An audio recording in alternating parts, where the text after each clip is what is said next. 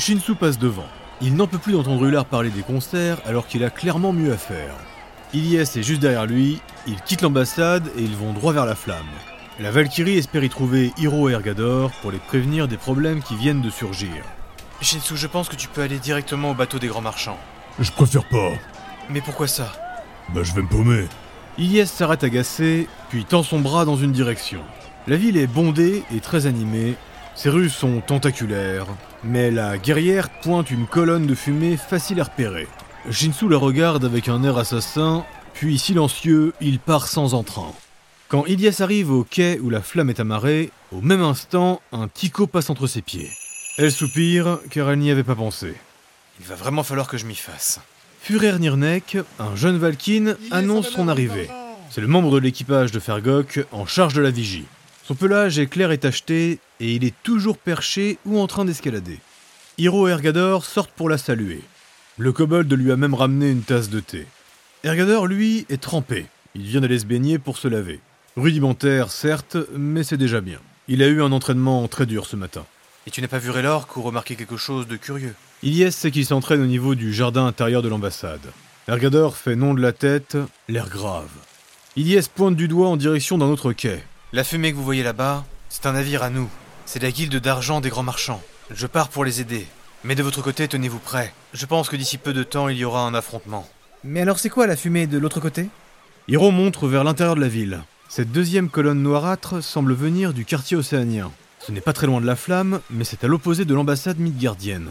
Les trois pierres étoilées observent intrigués. Et le jeune Valkyne leur indique depuis la vigie. Cette fumée est récente, je viens de la remarquer aussi. Il déplie une longue vue. Ça, ça vient d'un gros bâtiment. C'est en train de... Oh. Par les dieux, c'est violent. Hiro et Ergador se regardent, puis le jeune kobold se lance. Yes, retourne aider les grands marchands. On va aller voir ce qui se passe là-bas pendant ce temps. Très bien. J'ai demandé aux autres de se retrouver à l'ambassade à la tombée de la nuit. Si Ross n'a pas retrouvé Raylord d'ici là, Ergador en aura besoin de toi. Surtout envoyez un tico si vous ne pouvez pas être présent. Hiro grince des dents. Euh, on sera présent, on sera présent. Ilyes l'avait déjà remarqué, maintenant elle se doit de demander. Hiro, Ergador, auriez-vous des problèmes euh, de trésor? Mhm. Ergador hausse les épaules. Les sauvages ne sont pas du genre à se préoccuper de l'argent. Ilyes observe que les autres membres de l'équipage sont en train de tendre l'oreille. Et Hiro lui répond On a commencé notre aventure en Atlantide par Aerus. Et là-bas, c'est plus nature. On va dire que ça nous convenait plus. La vie en ville ici, c'est très cher. Mais voyons, maintenant que vous avez rejoint notre groupe, et en plus que vous nous aidez sur une de nos missions, nous avons des moyens importants. Et on peut vous aider financièrement. Hiro cache une joie intense que Ilyes réussit à déceler. Eh bien, euh, bonne idée. Tous se tournent à nouveau vers les grands bâtiments au loin. Sans un mot, Ergador quitte le navire. Hiro salue Ilyes, et le trio s'en va de la flamme, puis se sépare au niveau des quais. Le duo des fils de l'insoumis part sur une enquête. La Valkyrie ne peut s'empêcher d'être heureuse de les retrouver. Ce sont des hommes d'action et de réflexion. Avec les autres membres du groupe, elle avait toujours eu la première partie, mais la seconde, pas souvent. Céleste brille légèrement. Oui, tu as raison. Ils sont intelligents à leur façon. Tu lâches ça ou je te coupe le bras. Mais calmez-vous, Shinsu, elle ne comprend pas. La pointe de la lame de la dévoreuse est posée sur la main d'une jeune humaine stygienne. Elle allait ramasser un bijou qui surplombait un tas d'objets dégoulinant d'eau. Il y a une trentaine de Midgardiens qui s'affairent sur le quai. Certains plongent pour aller récupérer les biens qui ont sombré. Le navire est presque entièrement immergé. Les hommes de la guilde de basalte s'occupent de l'organisation et le font à la perfection. Sans surprise, Shinsu a pris un rôle plus porté sur l'action. Avec d'autres Midgardiens, il s'occupe de créer un cordon de protection. Car en effet, tous les Stygiens sont très curieux et il y a du vol à l'étalage. Ilyes les retrouve et aide à récupérer les matériaux les plus lourds. Elle ne va cependant pas plonger. On glisse, on braille, on s'entraide. C'est une image touchante et révélatrice du patriotisme des Midgardiens. Un vrai sens de la communauté, soudé face à l'adversité. Et alors qu'une bonne partie de la journée va s'écouler, Ilyes et Shinsu vont avoir le temps d'entendre des rumeurs sur les possibles coupables. Albion ou Hibernia, sans aucun doute. Ilyes va même réussir à entendre que la fumée qu'ils ont vue au loin avec Hiro et Ergador venait du quartier d'Hibernia. C'est possiblement Albion.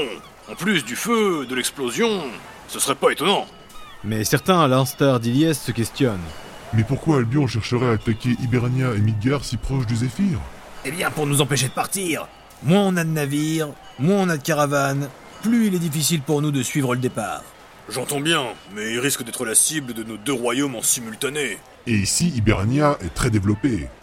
Pousse-toi, gros tas Au niveau du cordon de protection, Shinsu a toujours son épée démoniaque dans les mains, et il fait maintenant face à un Pachi avec deux grandes cornes sur le nez. Mais il n'est pas le seul à vociférer. Et Ilyes sait que les Midgardiens sont nombreux à avoir besoin d'action. Une expédition punitive est déjà en formation. Et les pierres étoilées vont sûrement devoir la rejoindre pour aider et... Un Tico arrive à ses pieds. Ilyes se baisse pour récupérer le papier, mais il n'a rien à lui donner. Elle ne comprend pas, et un Midgardien lui explique. Celui-là a un message mental. Il faut toucher son masque. Oh, merci. Doucement, elle approche sa main et touche le masque de l'homme-souris. Céleste dans son dos n'aime vraiment pas ça. Et à son contact, le message passe. Ilias se redresse d'un coup, à la fois dérangé par la façon dont le message est passé, mais aussi par le contenu du message qu'on vient lui envoyer. Je suis navré. Nous devons partir. Le chef des grands marchands s'approche d'elle. Junzo Kaori, un frostalf avec une grande toche bleue, lui fait un sourire radieux. Vous n'avez pas à être navré. Merci infiniment pour votre aide, Dame Ravanor. Merci à Granit. Elle s'éloigne du reste des Midgardiens, elle fait des signes à Shinsu, et il arrive jusqu'à elle. Sans y prêter attention, ils se sont approchés d'une échoppe, et une femme oiseau tente de leur vendre des tissus colorés. Ilyes lui fait signe qu'ils ne sont pas intéressés. Shinsu, lui, l'ignore volontiers. Ilias, il se passe quoi? Odini, il a été emprisonné. Et donc? La Valkyrie dévisage le guerrier. Et donc l'une de nos missions est de protéger le fils aîné d'une des plus grandes et des plus puissantes familles naines. Que ce soit pour l'honneur ou simplement notre vie. Et puis, c'est Odini. Shinsu fait semblant de ne pas comprendre. C'est la plus riche famille aussi, non? L'une des plus grandes, des plus puissantes et la plus riche. Bon, on arrête tout et on va à la prison. Mais tu sais y aller? Moi non, mais lui, oui. Shinsu a pensé un instant qu'elle montrait un Tico, puis, avant même de se retourner, il comprit.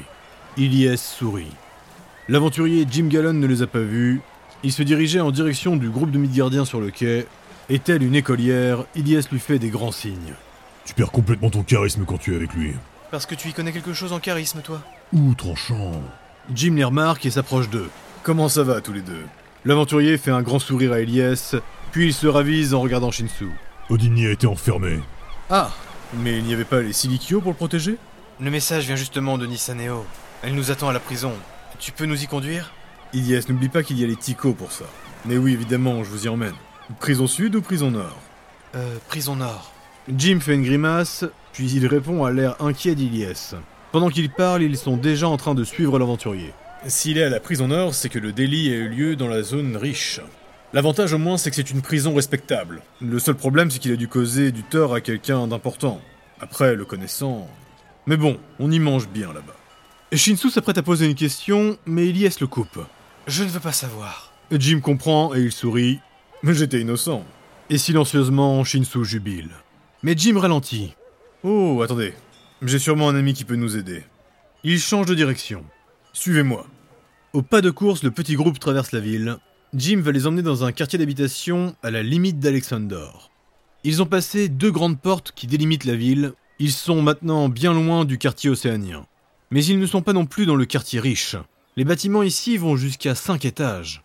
Ce sont de grandes structures faites de briques de terre orangées, et cela donne une couleur sableuse au quartier. Et les habitants semblent vivre en petite communauté.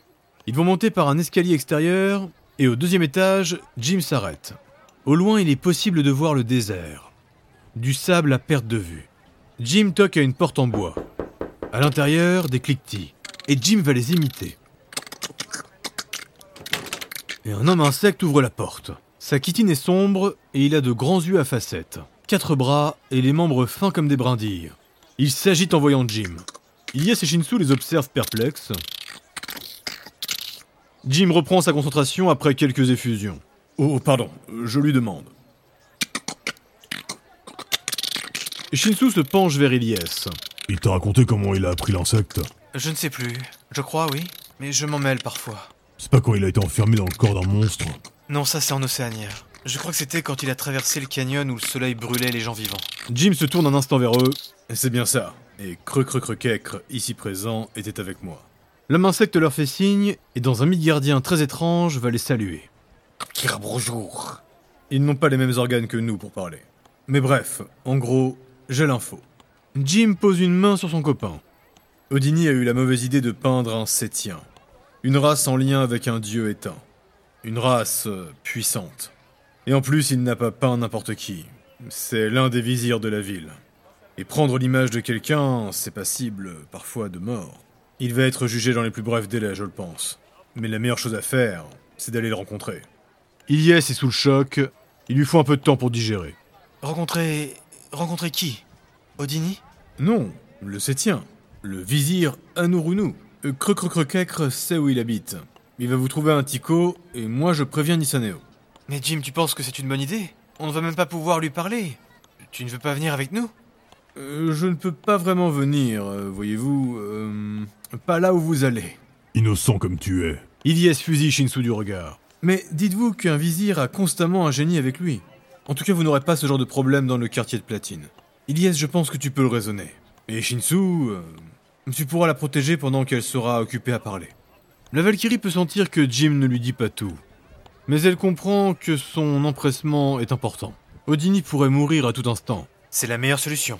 Presque la seule. Tant que le Sétien demande une punition, Odini n'a aucun moyen de s'en sortir sans relation. Trouvons un tico alors. Le soleil se couche quand Elias et Shinsu arrivent au quartier de Platine. Le lieu est beaucoup plus paisible que le reste de la ville, il est aussi plus luxuriant. Chaque maison a un jardin et les allées sont très larges dans ce lotissement. Au moment où ils ont passé l'une des grandes portes qui séparent ce quartier du reste de la ville, les gardes des sables les ont longuement observés. Leurs yeux se sont même illuminés. De la magie à n'en point douter. Le Tico finit par les amener vers un bâtiment noir et or. Il est beaucoup plus sombre que les autres, mais il est quand même très travaillé. La porte est gardée par deux gardes masqués. Ilyes et Shinsu savent à quoi ressemblent de ces tiens, et leur pelage noir ainsi que leurs grandes oreilles qui dépassent leur prouvent qu'ils sont au bon endroit. Ce ne sont pas des gardes des sables. Leur armure est bleu nuit et ils ont des armes en or. Shinsu est déjà sur la défensive. Ils devinent que le bâtiment fait plusieurs centaines de mètres carrés, et à l'intérieur ils peuvent voir que les lumières sont allumées. Il y a du bruit et de la musique. Ilyes ose s'approcher de l'entrée. Elle passe le petit jardin, impeccablement taillé. Moqueuse, elle se tourne vers Shinsu. Reste sur le sentier cette fois. Très drôle, Ilyes, très drôle. Les deux gardes ne bougent pas. Ils sont immobiles, des statues. Ilyes se lance en mi-gardien. Nous venons voir le vizir Anorunu. Les septiens restent de marbre. Ni Ilyes ni Shinsu ne le verront, mais un sort est en action. Un sort d'alarme. La porte finit par s'ouvrir, et ils vont voir le vizir. Une puissance et une prestance se dégagent de lui.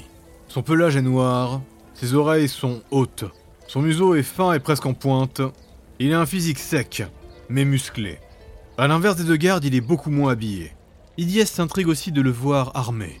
Et il le remarque peu à peu, mais le vizir est complètement infusé, inondé par de la magie. Ce n'est pas visible comme Raylork, mais c'est flagrant quand on s'y attarde. Il les dévisage, puis se tourne vers l'intérieur de sa demeure. Il ne dit pas un mot. Et un génie à la peau bleue et aux habits entièrement bleutés s'approche.